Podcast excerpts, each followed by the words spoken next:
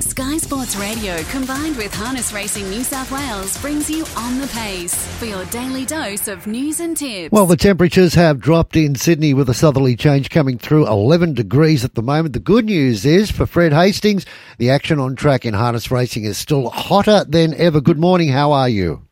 G'day, Granger. It was a good meeting last night. Uh, we saw great performances by Man and Beast. Um, of course, Cam Hart and Luke McCarthy, uh, they picked up uh, a treble each. Um, we saw Chris Alford win his 132nd Group 1, which we'll have more on in a moment. And just the, the calibre of horse that went around. Bondi Lockdown was superb. Uh, certainly uh, on the uh, on the comeback first up after that uh, run where he won the uh, the light horse free for all on Miracle Mile Night. Uh, he had to sit three deep early, then park without cover, and was too good for them. his stablemate, the the old timer Outer Orlando, ran a cracking race in second. And it was good to see Cash and Flow, another of Team McCarthy. You might remember this horse won something like 12 or 13 races on the bounce uh, during the COVID era. Uh, from around about, I think it was about April of 2020 through to about October of that year, um, and hasn't quite captured or recaptured that form with a bit of age. But he came back and uh, he he ran a terrific fourth, and uh, I think he'll win another one. And just interestingly, we saw Tough Monarch become the most winningest horse at Menangle a couple of months back. Uh, Cash and Flow is one of uh, three horses still racing that are just one win behind the great trotter Tough Monarch. So uh, if Cash and Flow can bounce back, he uh, may well uh, equal uh, Tough Monarch, and who knows, perhaps uh, emulate and, and, surpass him. Uh, the Gold Bullion Consolations, Cabana won the boys for Gavin and Paul Fitzpatrick, and Sarah Tesloy got a real good opinion of her. Uh, she was good. Uh, Michael Doltoff and Luke McCarthy combined for the win there. But we had two Group 1 races, two Group 1s for the Trotters. They were races 5 and 7. Race 5 was the Trotters Oaks, a very classy lineup, and it was a bit of a clean sweep for the Victorian stables. Here's how I saw the action. It's rocking with attitude. Leads them by about three metres on Glamour Stride. Covered up third, the inner is She's a Wish. Poised the outside, Aldebaran Miley. Mel's Adele's had a very economical run. Kai Valley Amanda, the local Hope Tougher, takes off three and four horses wide. And in behind those is Satin Stride as they straighten 30 the quarter. And the leader is rocking with attitude. Comes into the stretch, leading four metres now. Glamour Stride sticks on. She's a Wish down the outside. Aldebaran Miley Tougher. And looking for clear passages, Kai Valley Amanda, but it's rocking with attitude. Breaks clear, rocking with attitude. She's a wish looks to be the only threat if there's to be one. He gets busy now on rocking with attitude. She's holding them and rocking with attitude. Group one glory, rocking with attitude goes home to score and beats She's a wish. Third's a camera. Aldebaran. Yeah, rocking with attitude, an outstanding trotting filly, and uh, was able to score yet another win. Her uh, bankroll is up over $200,000 and she's just a, a terrific trotter and uh, really seemed to relax and enjoy racing on the big roomy expanses of the Menangle track. Uh, David Miles, the trainer driver for a big group of owners, and uh, she was sent around as a, a dollar fifty. Uh, the runner-up ran a terrific race. She's a wish, and Aldebaran Miley com- uh, completed uh, the trifecta for the uh, for the Vicks. Race seven, and it was great to see a trotters race for four-year-old and upwards mares. It was the Garrard's MacArthur Trotters Mile, and we saw one of the best in the business in Chris Alford win his 132nd Group One race on the outstanding Queen Elida.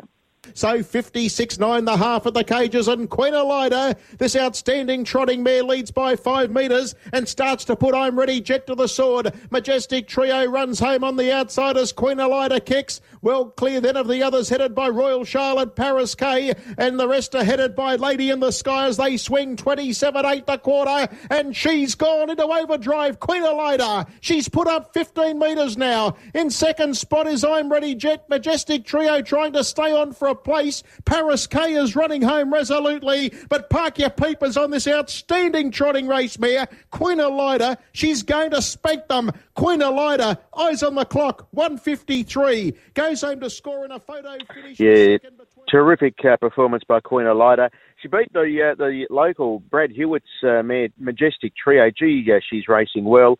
I'm Ready Jet third and Jared Alton produced Paris K into fourth, spotted massive odds. But uh, Queen Elida, what more can you say? Brent Lilley and Chris Alford. Uh, Chris has got a great affinity with Queen Elida. and she's been able to win yet another feature race. Uh, sent around as a very short favourite at one dollar and thirty-five cents. So that was the action last night. The last race for the Trotters uh, was Jared Alchin. Uh, he found his way to the winner's circle again. He had a, uh, a win earlier uh, in the night. He bookended the uh, card. He trained Romany and partnered up with Cam Hart, and they partnered up again in the last to win with uh, uh, Regal uh, Attire in the last race, beating Ravon Hall and Stress Factor. So all in all, it's a terrific night of racing at headquarters, and the Trotters strut their stuff again this coming Saturday. Uh, the Derby, uh, always interesting with the Derby for the Trotters being on uh, the following Saturday because we often see that under the conditions the trotting mares uh, take on the boys, and it'll be interesting to see if any of those uh, good uh, fillies who went around in the Oaks back up into the Derby next week. Well, Easter Saturday, about four weeks ago, there was a nasty fall in the opening race at Newcastle, and one driver, one prominent driver who's been missing from the driving uh, lists over that period of time is Chris Geary. And I thought it was time to catch up with Chris, see how he's recovering and when he's coming back. And he's uh, joining us, giving up some time this morning for On the Pace. Chris, good morning. Yeah, good morning, Freddie. Uh, injury, it was a pretty nasty spill at, uh, at Newcastle, and you suffered a pretty nasty injury to your finger. Do you want to take us through that? Um, yeah, Freddie, I um, yeah, initially didn't sort of know too much after the fall. Um, yeah, everything seemed pretty good. Obviously, I had a little bit of pain in, in my right hand, and mm. um, yeah, it probably wasn't until coming days that um, yeah, it didn't really settle down much, and end up uh, yeah going and getting it checked out, and yeah, was found that had um, yeah, an, a, an oblique fracture to um, yeah my um, small finger on my right hand, and um, yeah, sort of yeah, taking a bit of time and um, for something that I sort of didn't think it'd be um, yeah too much for of a pain. Yeah, it's just really taking its time and um, yeah, taking an a bit of managing. Fracture, Chris.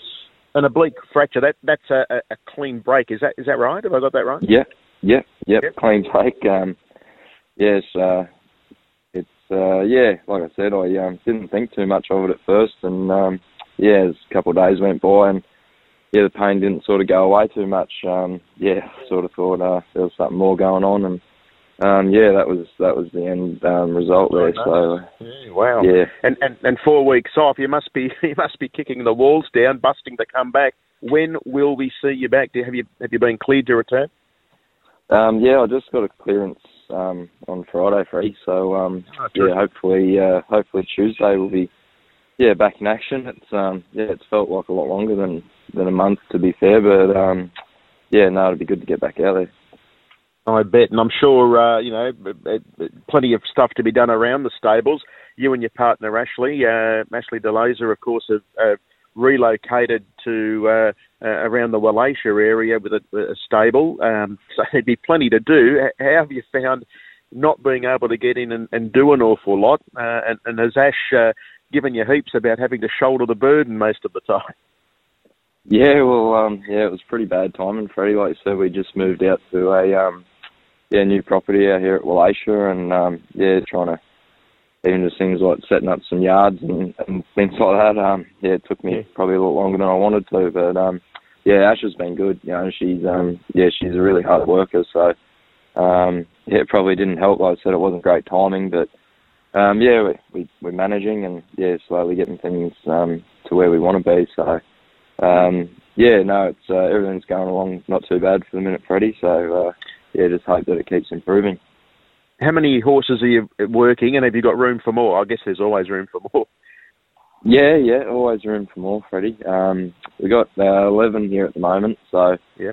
um, Ash still works a few hours of the morning over at Menangle for Ricky Alchin, so yep. um, yeah, it keeps us quite busy between uh, yeah doing doing our own thing, and then um, yeah, obviously Ash still working another job, so um, yeah, mm. it's been pretty full on, but um, suppose the one thing that's probably helped us a little bit is I haven't had to sort of go to the races too much. Um, yeah. hasn't really helped me. But um, yeah, so um, yeah, but uh, yeah, we're we're managing, and like I said, um, yeah, there's always room for more. So um, yeah, you're always on the lookout for, uh, for some decent horses or, or new clients yeah. or anything like that. So um, yeah, you just got to hope that the horses stay consistent and, and race well and, and get a few results.